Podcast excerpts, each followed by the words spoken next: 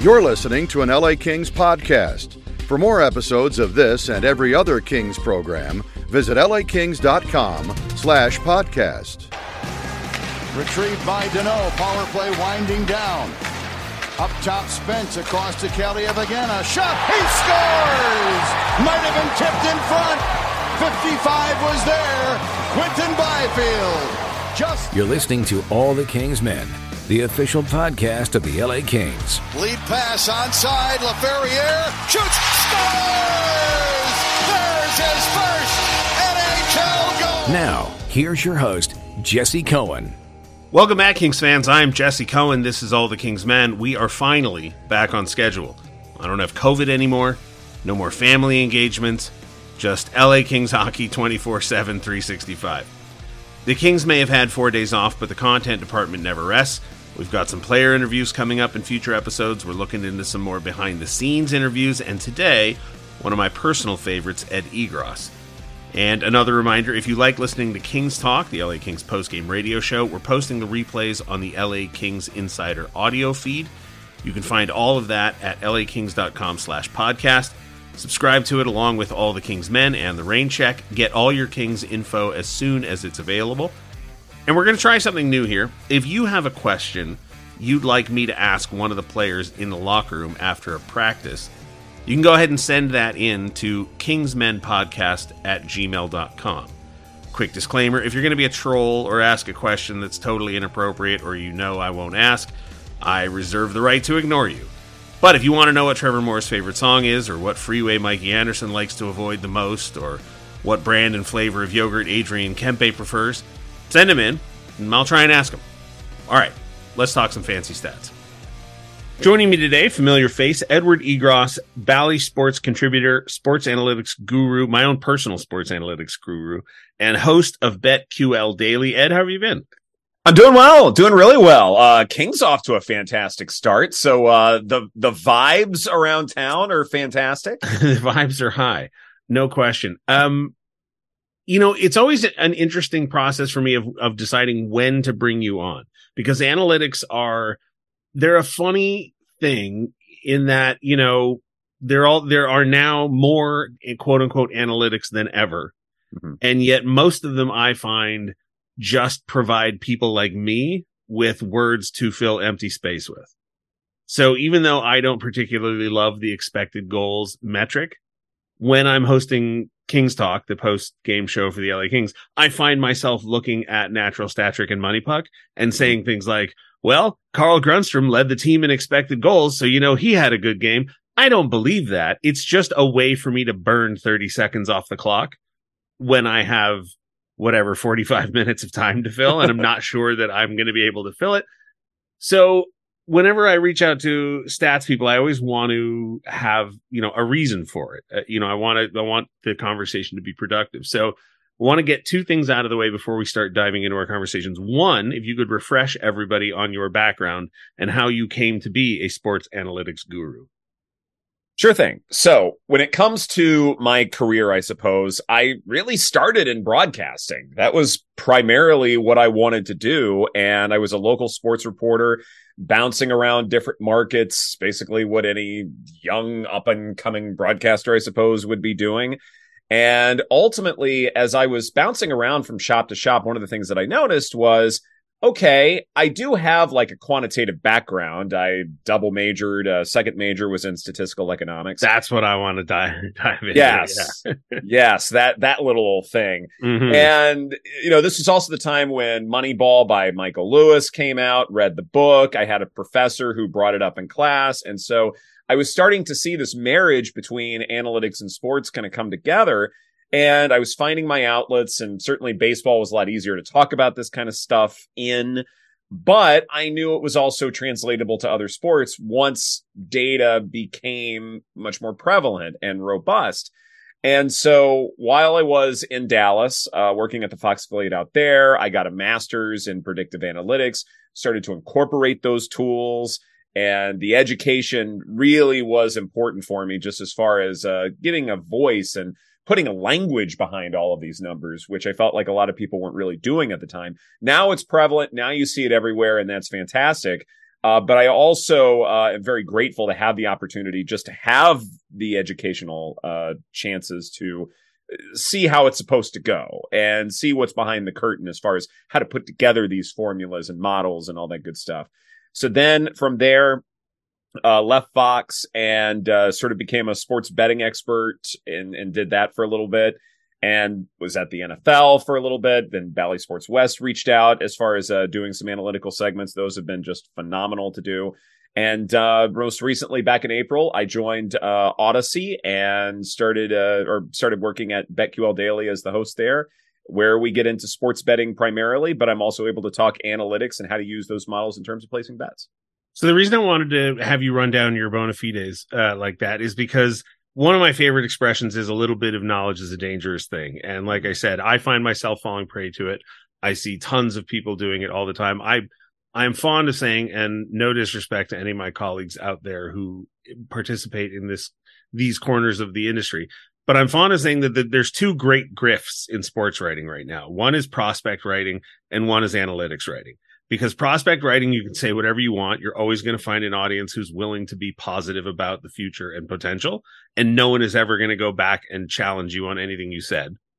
So and we live in a world where drafts exist. So every mm-hmm. year there's 270 something new athletes coming into all four leagues and you can just spend your days creating you know draft prospect lists and rankings and you know whatever. And like i said no one will ever ever go back and challenge challenge you if you were wrong. Um, and then analytics, I don't think people understand enough to be able to challenge those writers who make it their their you know their bread and butter. So if you have a guy like Dom from the Athletic, and I don't mean to pick on Dom, but but you mean to pick on Dom? Well, he doesn't like the Kings. It's uh, Kings fans know it. I know it. He knows it. I right. Mean, I'm sure he would deny it, and I don't know it. I'm being tongue in cheek, but it's fun to pretend that Dom doesn't like the Kings. So when Dom writes these big articles and he has his uh, uh, contract value things, whatever, and he talks about his model, I don't know how his model works. I have no idea how his model works. I don't know what it means to even say that a model works.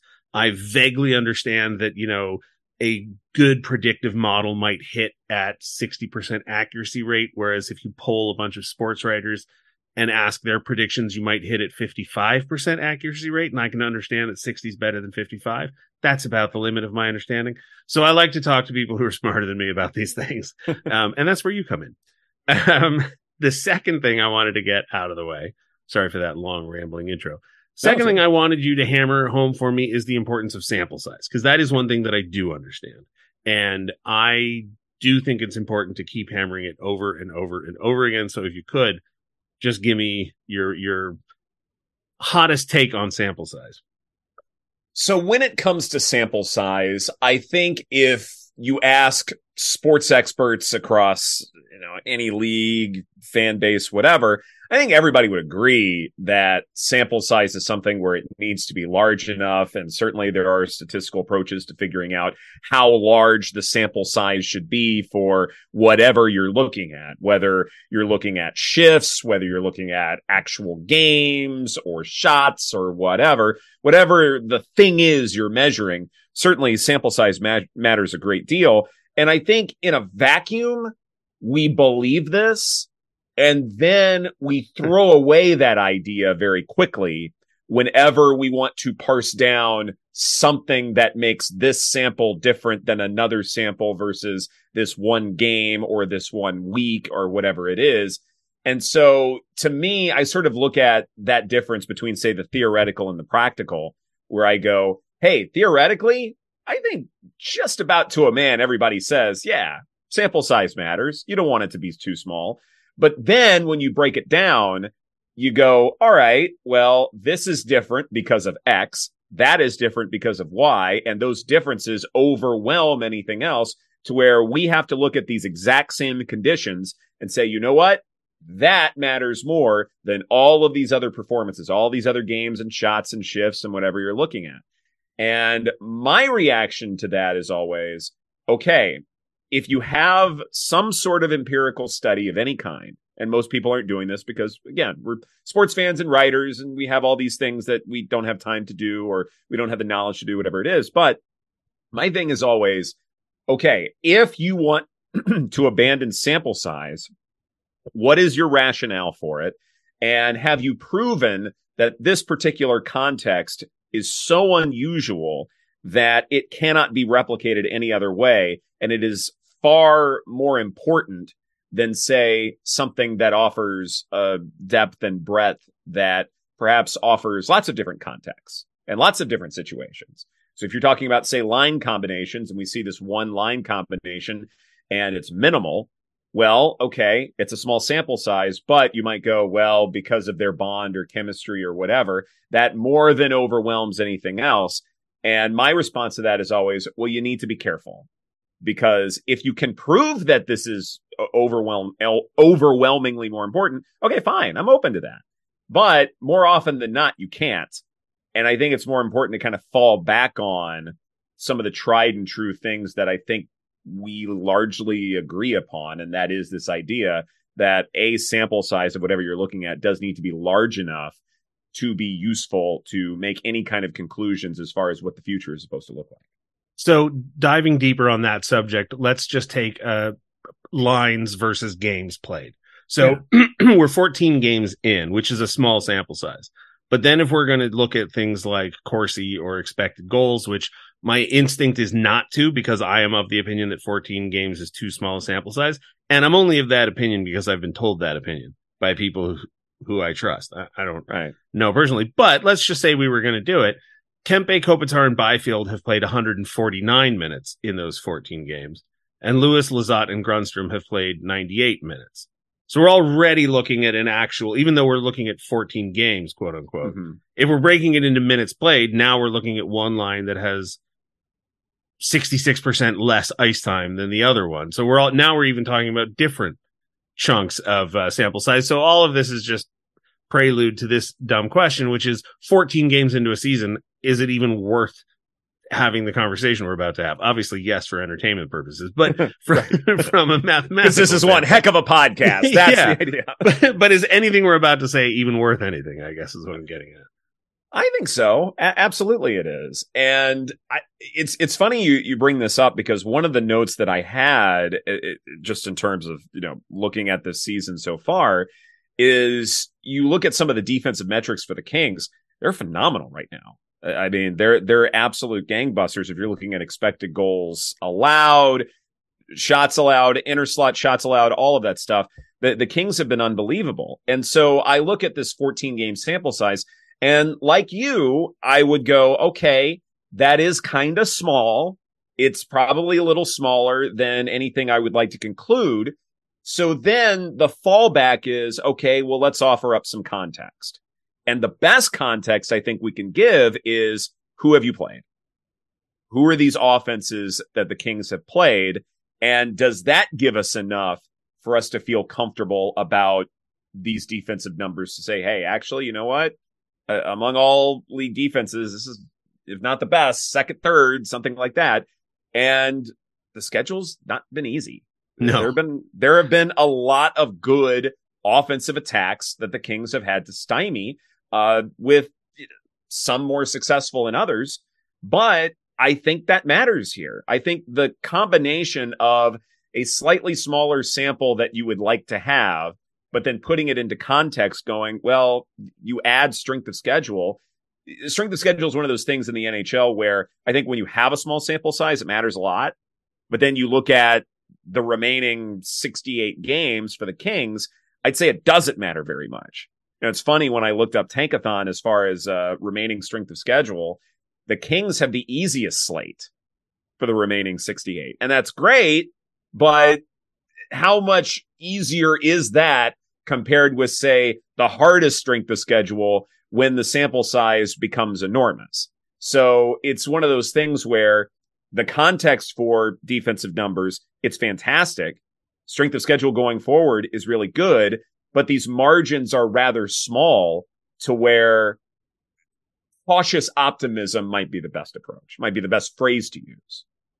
So one of the reasons that I'm most um, presently obsessed with sample size is the home record, which has become yeah. a topic of conversations. One, three, and 3 mm-hmm.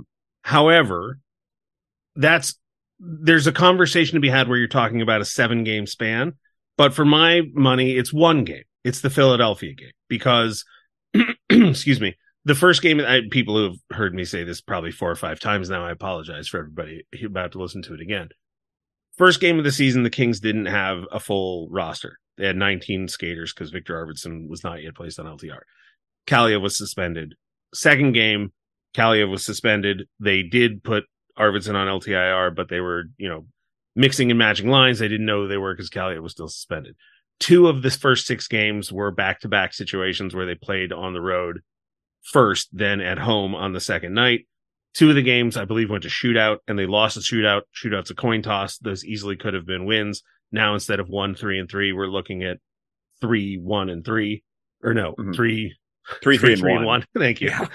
um, but three, three, I knew you brought you on for a reason. Yeah, exactly. Math is that's it. It's your bag, not mine. But three, three, and one at home and seven and zero oh on the road is a much different conversation than one, three, and three at home and seven and zero oh on the road. So we're we're talking. So all of a sudden, seven games turns into one game, the Philadelphia game, which nobody argues was a good game. Everybody concedes it was a bad game. So fine. So, but we're talking about sample sizes so small that you know. Again, I'm going to lean on you for the math. um, six out of seven or one out of seven, whatever that percentage is. All of a sudden, right, with just a few switches here and there, every the entire context of the conversation shifts. It does. It absolutely does. A sixteen percent win rate at home isn't That's exactly something that you want, but I I still look at this and I go, you know, it's something where I would be. It's actually less than sixteen. Uh, I I look at this and I go, yes, context matters a great deal, but I would probably be a little bit more careful about, say, injuries and suspensions and skaters who are not available. I do think there is some insight when it comes to sometimes we look at the regular season as opportunities to say, okay, who can we trust? What are the combinations that we want to try out? How will they handle this particular matchup? Because ultimately, when you get to the Stanley Cup playoffs, it's about beating a particular team in a particular time. It's not necessarily just, okay, well, this team's better than the other. It's, do you have enough strengths to knock off this other team in a seven game series? And sometimes you have to, I don't want to call waste games. I don't like that phrase, but I do like the idea of trying different things out, whether you're forced to or not. And sometimes that information is a little bit more important than just winning the game in the moment. So I almost look at situations like that and go, what information is Todd McLellan and company acquiring? And is this useful enough to where this team will be better equipped to handle home games and the unique benefits and challenges therein? And then everything is starting to come together to where you can make a deep playoff run because you know what your options are, both positive and negative. That's interesting you say that. This is not a statistical thing. This is just a curiosity I had that I wasn't able to ask Todd McLellan. Um, the the Philadelphia game last year or so, he's Todd McLellan has talked about games that are stinkers. I think that's the word he uses. And he says every team has, you know, whatever, three to six of them. And it, it happens, right? Every sport, every team, every game, you have stinkers. So my question, what I wanted to find a time, the right time to ask him, and I, I just sort of couldn't based on how the media availabilities were going, right. Was, was, was Philadelphia, was the game against Philadelphia a stinker where you just walk away from it and you never look back on it? Or were there enough positives that happened in the game? And were there enough reasons for the negative that you can learn something from it? Mm-hmm. Right? There's some games where you just go, there's nothing to be learned here. We just, we just got our heads caved in and you never look back. And that's just the end of it. But I, so I, I don't know the answer because I wasn't able to ask the question, but I would love to know if the Philadelphia game actually had anything, uh, anything positive in it at all. And I, and again, this is a digressive question, so forgive me here, but how honest do you think he would be about if something is a stinker or not? Pretty pretty he's pretty forthcoming in those situations. Okay. But with Todd, and I've tried to sort of share this with various people on various platforms. Coaching and player availabilities are a weird ecosystem because you're not in a one-on-one conversation and it's almost like playing blackjack. You can view it as an individual sport if you want to, but everyone's going to hate you. you got to look at it like a team sport. So Todd McLellan's not just talking to you; he's talking to the entire media. And if you're asking him a question that he doesn't want to answer, or or if you ask him a question that's been asked three times already, or if the mood of the thing is going a certain way, he's less likely to spend more time with you, and then everybody gets less of what they want. So I try and approach it like there's, you know, however many people there are in the room. This morning it was particularly crowded. Other people have questions that they want to ask. They've got their stories that they want to write. So you have to sort of pick and choose your moments. And then because I'm a team employee, I'm not going to just come out, you know, both guns blazing. you know, what's wrong with you? Why'd you lose a game? How dare you? That's not my Of that's course. not my place. So I Right. so I try and find. But if if I think if I had found a moment to ask that question, I think he would have given a proper answer. But I also had other questions that I wanted to ask that I wanted the answer more to, and I think this is a perfect opportunity to transition to into a different topic. One of the questions was um, Quinton Byfield this morning. We're recording this on Wednesday. Um, was practicing with the power play unit that has Anze Kopitar and Adrian Kempe on. Um, I called it the top unit. Todd McLellan referred to it as a unit. He didn't want to, not not a unit, B unit, but like he was on a power play unit. I don't know if it was, A unit. Yeah. yeah, exactly. I don't know if I want to call it the top. unit. Pronouncing long A, short yes, A. exactly. I was like, wow, shots fired to that um, unit. But the question I had was, is it helpful to make that decision if you've got, um, if he's got uh, experience playing with those two players, right? Like, so he's not Mhm. just moving to a whole new group of players. He's played with Kopitar, he's played with Kempe. But let's talk about Quinton Byfield, Sure. because I thought he was great last year. So I'm a little bit petty and bitter about all the accolades he's getting this year, but I have to concede not only are the numbers there this year, but he does look more confident and he is Mhm. Playing differently than he was last year. I just think he was also playing good last year. So what can you tell us? What do the numbers tell us about Quinton Byfield? So when it comes to Byfield, Kopitar, and Kempe, I Mhm. believe they're ranking eighth in the NHL and expected goals for per 60 minutes and ninth in Corsi for percentage, all of that good stuff. So certainly he, he's gelling with, with that group. Uh, no doubt about it. But also too, when we're breaking his game down, averaging four additional offensive zone passes. And, and that to me is, is really key just because I think when we talk about Byfield a good bit, it's all about his playmaking, but that he's more of a, dis- not more of a distributor, but that he's more comfortable distributing. I think that's really important as far as making sure that he's, you know, part of a line, uh, where you have other scorers you're more than comfortable with. Uh, shot attempts have gone up by one and a half. Possession time's gone up by a handful of seconds. The playmaking ability is certainly the thing as far as you know, talking about him. But the other thing too is, you know, e- evaluating what he can do and, and sort of what he's all about. That part has been, uh, you know, just absolutely exciting. You know, you've got someone who is, you know, quite fast, quite agile. Uh, all of that's a big deal. Uh, NHL edge stats, uh, talk about having seven We'll get into that. 22. yes, we will. I knew we would. Uh, Byfield, uh, seven 22 plus miles per hour bursts, uh, tied for top eight in the NHL. His top speed is 23.15 miles per hour, just barely missing the top 10 among forwards. And certainly we can talk about the value of speed just as a basic skater. Uh, but for someone to have a six foot five inch frame in the offensive zone where you have momentum and you are really fast and you're looking like an oncoming train, it's something where, okay, by himself, he can be a great playmaker. And I think we've established this for a while now, but that he can also be a distributor for a fantastic line where other folks can finish.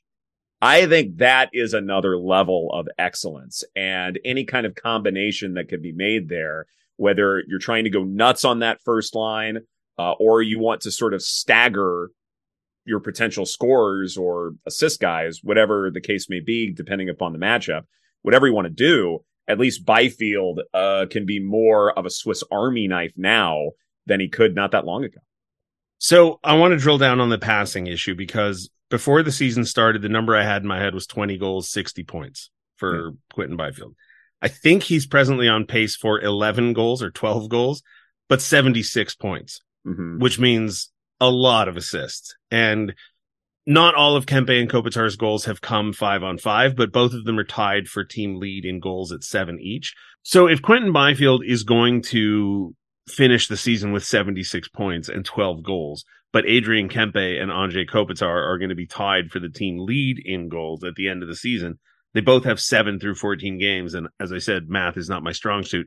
I'm pretty sure that's a 41 goal pace for both of them. Mm-hmm. Um, if that's going to be the situation, man, I'm fine with that.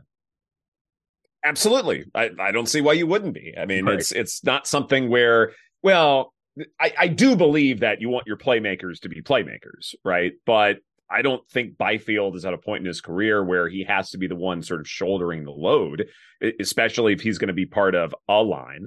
But ultimately, I think, okay, with with those other guys, if they're the ones who are going to be finishing at a much higher rate, I, I see nothing wrong with that, especially when you've got guys, you know, especially off the rebound who, who have great heads up ability. I think that's also another underrated element as far as a line that can be constructed that way. So I have no problem with that either. I, I think as long as the proportion is such, and you hate to kind of put it this way, it's not just okay, it doesn't matter who's scoring along the way. It does because some people just have higher abilities than others but you're also pointing to a couple of more than capable skaters who can finish at high rates. And if they ultimately are, I see nothing but that being a good thing. We're certainly not looking to cement Quinton Byfield into a player m- model just yet. But is 21 too young to label a guy at anything? I mean, he's 21 and he's on pace for, you know, 60 something assists. Who's mm-hmm. to say he doesn't develop or I mean, I guess he already had a great shot. He was drafted second overall. Who's to say right. the shot doesn't doesn't uh, evolve and catch up with the rest of his game at the NHL level? This is an example where I know we were sort of besmirching the notion of scouting reports and sports writers coming in. I think at that, I necessarily have a number off top of my head with like text mining or anything like that. But what I do think though is your priors on him, I think are still good. There is a certain point when you get to a certain age where whatever you thought of that skater coming in, it probably doesn't matter anymore. And there are, it would be a lot easier to kind of bring up, you know, say football examples as far as someone who was drafted lowly and then they went on to win a championship. And certainly, uh, you know, other sports have this as well. But I do think when it comes to, say, a younger skater like Byfield, I look at this and I go, okay, at 21, whatever your priors are in terms of projections, I would hang on to those. I think it's something where, and again, I don't like the hard and fast rule here, but I almost like to give it three years of, of true NHL play. And I think just because at the professional level, three years tells us enough as far as what they're capable of, what the trajectory is, all of those things. And so once that happens, then it's probably safe to throw away whatever your priors are at the draft, prior to that, whatever. So I think that matters a great deal when it comes to, okay, whatever he was doing at lower leagues, not that they don't matter, but I wouldn't replace that with what, say, your personal scouting report might be or what the consensus scouting report might be. And sometimes when you aggregate all those things, that can matter as well. Uh, but for someone at 21 years of age, I'd say, okay, let's give it a little bit more time before we can really make any sweeping conclusions. Let's talk about the edge stats. Um, I don't like them. I don't want them. I all wish right. I wish they went away. Um, and the the reason why is that the day that I heard that we we being the NHL industry, mm-hmm. the day that I heard that we were putting tracking chips in everything, I said I only want one stat. We still don't have it. And the stat that I want is how much time does each player actually spend in the offensive zone with the puck on their stick? Mm-hmm. That's what I want to know. When Adrian Kempe, Quinton Byfield, and Anze Kopitar are out there, you know, you know, as a line, as a unit, playing in the offensive zone, who's got the puck the most? I don't really see the value in finding out who the fastest is because former LA King Rasmus Kupari, last I checked, was still the fastest. Right. And the the amount of people who could tell you the shortcomings in his game despite his speed uh, are long, and mm-hmm. and the speed Fair. was was never in question, right? right? The, you know, Austin Stanovich, who writes for the hockey right uh, the hockey news, excuse me, sorry, Austin, um, loves to talk about Rasmus Kupari's skating. Um, but even he would concede that there are shortcomings to Rasmus Kupari's game and that being a great skater is not enough. So, what is, from your perspective, what is the value of these stats? The hardest shot is another thing. Even at the All Star game, I don't care about the hardest shot. Mm-hmm. I don't care who's the fastest skater. like, I just don't care personally. It's interesting for three seconds and then I stop thinking about it. It's almost as though our conversations on expected goals can be parallel yeah. when it comes to these uh-huh. edge stats. And so perhaps I shall rehash that one. sure. And maybe we will uh, come up with a similar answer. But I am a firm believer when it comes to expected goals that the stat itself can offer some real value in terms of shot quality. If you are, say, fortunate, unfortunate, all of those things. I, I do find that there is some usefulness there, but it also does include context. And I think one of the things that I would agree with you when it comes to, say, analytical sports writing or things like that. I would agree with you that sometimes that context can be missing. And especially when it comes to the speed of a skater, that is something where context can be missing. How important is it that someone's top speed of 23.15 miles per hour is different than someone whose speed is 22.65 miles per hour. We're talking about like, you know, half a mile per hour difference or whatever it is.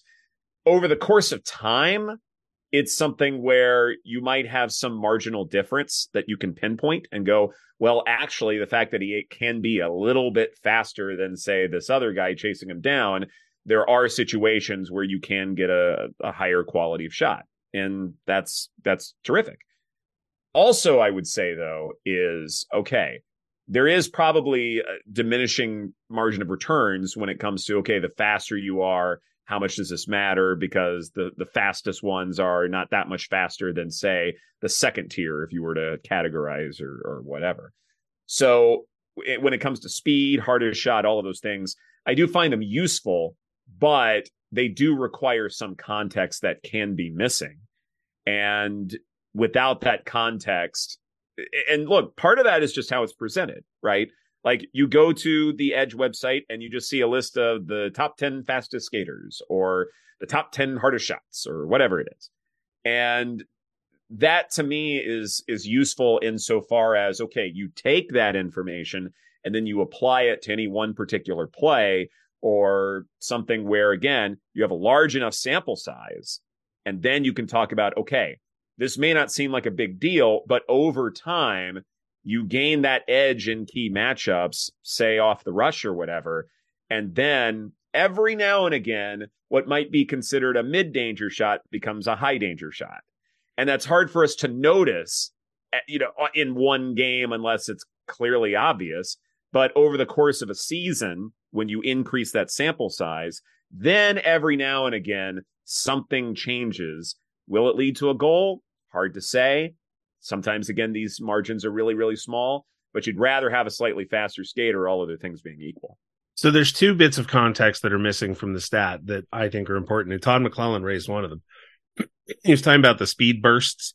Yeah. And he's and and top end speed. And he said, listen, if a player turns the puck over in the attacking zone and then lists their fastest speed burst of the year chasing down the opponent who stripped the puck off their stick in order to prevent a scoring chance. Okay, great that he hit that top speed. Great that he had that burst, but all could have been avoided had he not been the one to turn the puck over. Um, so that is there. Then, secondly, you know, Kings fans should be all too familiar with the player who can turn on the afterburners, but can't think as fast as he can skate. And a player like Connor McDavid, his superpower is not his speed. His superpower is the processing speed right? The machine moves faster than everybody else, sure, but the computer that drives the machine processes the information fast enough that it can control the machine. Kings fans have seen Craig Johnson, Andreas Athanasiou, Austin Wagner, no offense to those players, lights out top level speed could not do the moves that Connor McDavid can do at that speed. And a player like Anze Kopitar, who does not have um, afterburner speed, but whose processing speed is otherworldly, you know, and uh, honestly, like that's one of the reasons that I find um, Sidney Crosby so uh, compelling to watch is that he is thinking of things that other people have not thought yet to try what you know while in the middle of a play so i can't remember who i had the conversation with but recently might have been mark Udetti. i'm just going to pretend it's mark Udetti. um we were we were talking about the difference between skill and smarts essentially and and the phrase that i sort of landed on that i was very pleased with is you can be smart enough to out- overcome being slow, but you can't be fast enough to overcome being stupid.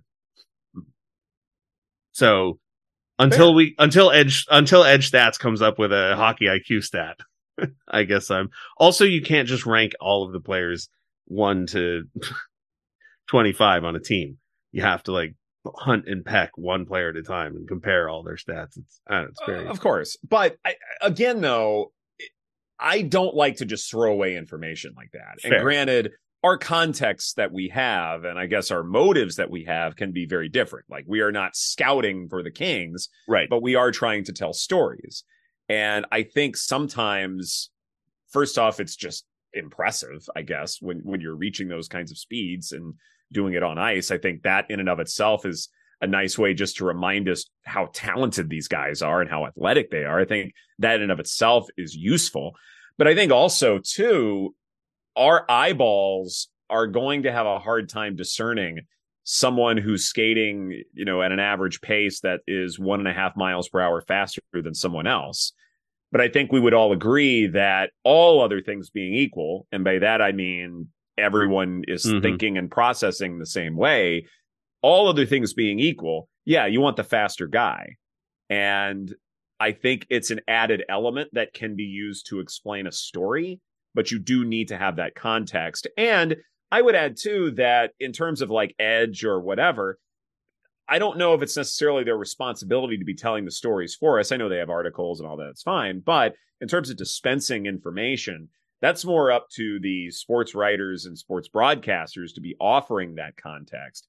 And I think sometimes that can be missed especially in a situation where, again, this is probably too much of a digression, but uh, in this era where we're dealing with short clips and tweets and all of those things, it is much harder to offer some context. It's a lot easier just to navigate a website and offer the top five kings in terms of skating ability instead of, okay, this one may be third, but watch what he can do with that speed. And that context matters a great deal. Well, I hate to concede that you're right, but even as you were saying all that, I was thinking about Quinton Byfield. And when he was drafted, one of the reasons was it's rare to find that kind of size combined with that kind of speed. Right. And now we are seeing both on display and it's impressive. So, and that's something else too, where, yeah. and I haven't done this work yet, but you can power rank like, you know, the top 10 fastest skaters or, you know, fastest top speeds or whatever, and then compare that with their size and just show how much of a unicorn Byfield is in that regard. And that is context. That is a story, but you have to do a little bit of legwork to get there. That's the that's the part that rarely gets done from my grumpy old man perspective. Yeah. Uh, all right, so we've talked about Byfield, we've talked about edge stats. If I'm not mistaken, the other thing that I wanted to talk about was Alex Laferriere. Oh yeah, because he is, um, I thought overhyped at the start although he earned it. And I think maybe over well I'm I'm t- I'm hesitant to talk about it too much because I don't want to be responsible for introducing a conversation that hasn't yet reached certain people. But there are dark corners of the King's internet where question marks are being raised. And the question is, has Alex Laferriere hit some sort of rookie wall or is there any sort of regression in his game? Because at the beginning of this preseason, not even the season, um, Alex Laferriere was the third round pick. He was entering his first pro season. He came, you know, he turned pro late last year. He started, played a couple games with the Rain, quickly moved to the Rain top line, quickly impressed. Um, everybody I spoke to internally really liked the kid. But I think it was pretty much understood heading into the season that there just wasn't a lot of room for him. And the Kings were going to start the season with only one extra skater. And if it was going to be a forward, it was likely to be Jaret Anderson Dolan. If it was going to be a defenseman, well, then it wasn't going to be Alex Laferriere. Then Kaliyev gets suspended. So there's a two game window for the preseason. And then uh, Viktor Arvidsson gets placed on LTIR. Suddenly the Kings have room for extra skaters. And there's a spot in the lineup for a right winger. He makes the team. He winds up on a line with Fiala and Dubois. He earns rave reviews from the media, the broadcasters, and the fans.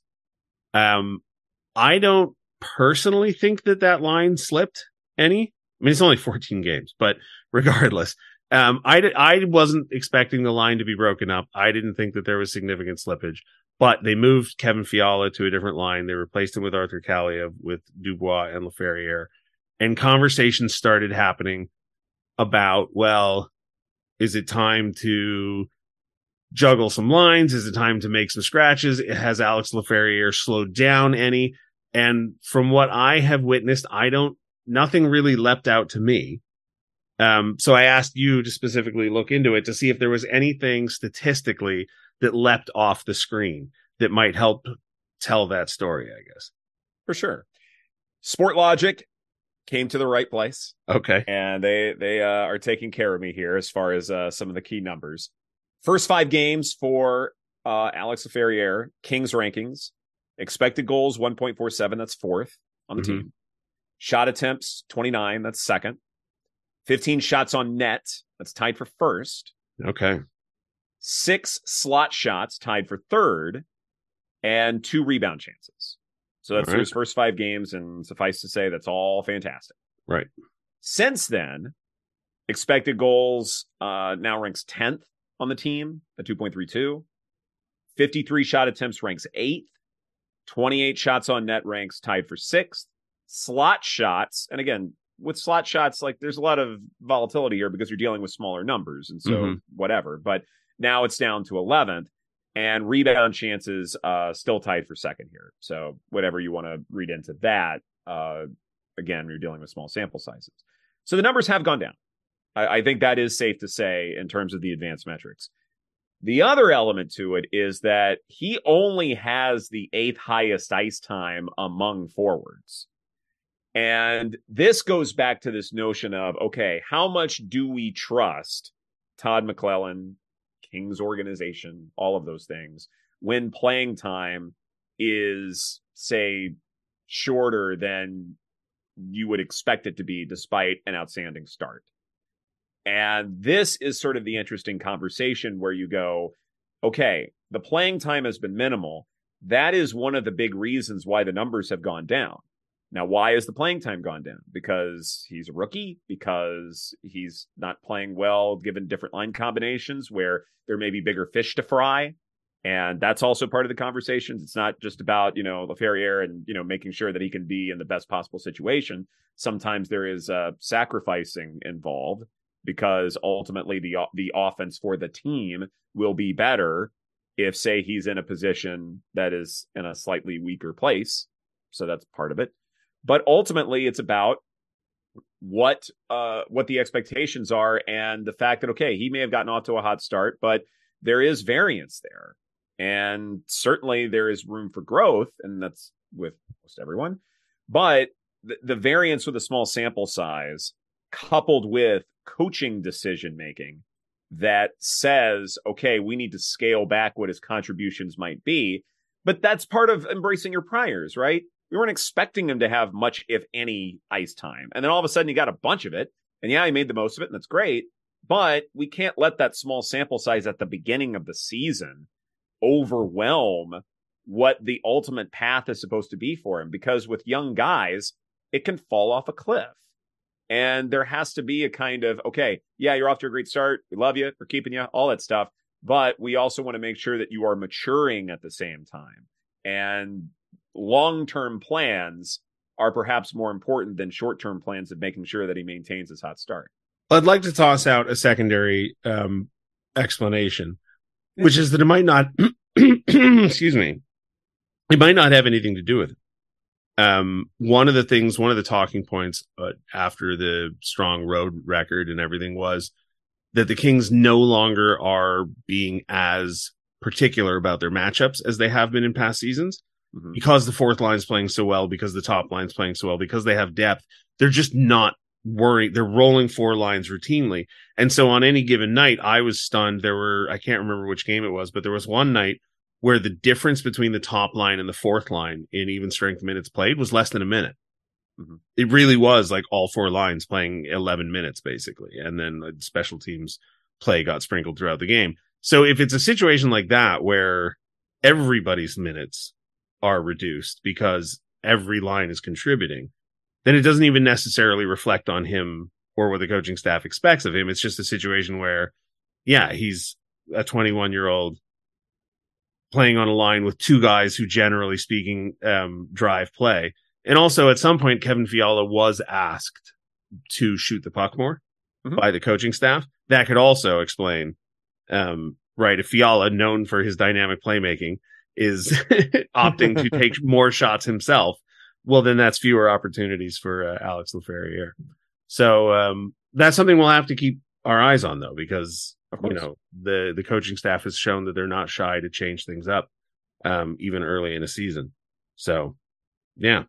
Anything else uh, that you had looked at or checked in on that you want to uh, that you feel we need to know about? Well, when it comes to Cam Talbot, Yes. Oh, all right. yes, uh, he's he's been great. Mhm. Yeah. Yeah. Suffice to say, Yeah. No that's, uh, question. right. Uh, the end. That's all I. Yeah. All right. Thanks Uh, for joining us, Ed. yeah, exactly. Uh, no, it, he has been fascinating as far as like the type of shots he's been facing a great Mhm. deal. And, and this is actually something I wanted to ask you about because it is interesting that the Kings have been facing a lot of long range shots. Mhm. They're not, and part of this may just be strength of schedule. And again, this goes back to our sample size conversation, but it, it is fascinating that he has been facing a lot of longer shots, low danger chances uh, by opposition. Uh, like he and Sergei Bobrovsky have faced about as many long range shots as any goalie can uh, at this point. And I think this happens because, in part, you think that's the best you're going to get. Like, okay, why are we going to try and manufacture a high danger chance knowing full well that the probability that is really, really low? We better go ahead and throw it out there. And then maybe we will get a rebound and turn something that's just more depositing than it is, uh, say, actually shooting, trying to score. And then maybe, you know, poking home rebounds is, is ultimately the play there. And it's, you know, one team to the next as far as what the uh, motivation might be. So that's, that's a part of it. Uh, but in terms of rebounds per save and rebounds over expected, you know, Talbot's been in the middle of the pack. So it's not a big problem, something that definitely we'll be watching for going forward so that, you know, you've got other folks who can sort of, you know, clear the puck. And that's going to be a really important thing. But even when teams are going after uh, high danger opportunities, Talbot's got a great high danger shooting percentage saved. Uh, he, he's been very, very good at those. He's been very, very good at low danger shots as far as saving those. And I think that combination is such to where we're seeing someone play at a really high level. And it just again goes back to why the Kings have been playing so well at that end of the ice. Well, and I think, you know, one of the things I said about this season so far was that we're getting the best version of what we were promised, right? We were promised depth. We were promised four lines. We were promised a solid D core. And so when the team opted to spend the 30 second, um, you know, the, the the money they're spending on goalies is ranked 32nd out of 32 teams. I don't know how to say that shortly. Um, when they when they opted to make Cheap. that, yeah, well, I mean they spent their money other places. I'm sure if they course, were yeah, al- yeah. if they were allowed to spend an extra 20 million dollars on goaltending, I'm sure they would. Um, but one of the things that we, I think those of us who cover the team regularly sort of thought was, okay, well, you have Doughty and Anderson, you have Gavrikov and Roy, you have Danault and Moore and Kopitar and all these players who are, you know, incredibly adept defensively. I just assumed, okay, we're going to allow the fewest number of high danger chances. And that way, even if the goaltender is lousy at high danger chances, well, there'll only be, you know, a few of them. So teams are going to have to bury every single one they get in order to beat us. Um, but I think the reason Talbot is has put up the numbers he's put up is because he's actually performing well, even in the rare high danger chances he faces. Absolutely. Couldn't agree more with that. And again, visually and analytically, there is that marriage there where absolutely that makes perfect sense where he's not being asked to handle a lot of high danger chances, but when he does, he's performing at a really high level. And that's what you want, right? And you also want to develop that reputation to where it's a bit of a surrender by opposition, right? Where they're not necessarily forcing uh, the hand, so to speak, and they're like, all right, well, maybe this is our best approach, and you're also sort of playing into his strengths as well. I will say this about the NHL Edge stats: I do like the distance map on the goaltenders that shows you where the shots are coming from. Okay. Oh, um, that yes. Okay. Yeah. yeah so I'm so I'm looking at Cam Talbot and long range. Um, he's made 82 saves long range. League average is 38. He's in the 99th percentile. So to your point, yeah, he's facing way more shots from long range um, than most goalies are. And then mid range, right. um, 72 saves, league average 49. He's in the 84th percentile. So, right, more more than not. Um, and oddly enough, I think his worst. I'm just based on eyeballing this um, NHL Edge stat page. His worst save percentage is actually from the left face-off dot, uh, mid-range you know, mid range danger, I guess. That's a so, sample size thing for sure. Yeah. So make of that what you will, I guess. Right. Um, all right. Listen, Ed, this has been fantastic and educational as always. Let's get you back in sooner than later. Uh, of so course. we can revisit these conversations. Um, host of BetQL Daily. Where do people listen to that? Absolutely. You can find it on Twitch. You can find it on YouTube. You can also go to the Odyssey app. Uh, and I think we're on the BetMGM app as well. But uh, definitely those outlets are where you can find us there. And then, of course, uh, clips are always posted on my socials uh, at Ed with Sports on Twitter, Instagram, or X, whatever it's called now. Uh, but yeah. All right. And uh, next time we'll get Jim Fox in here because I know that he always enjoys and appreciates your contributions. Today's scheduling was an issue. Ed Egros, thank you so much for joining me. My pleasure.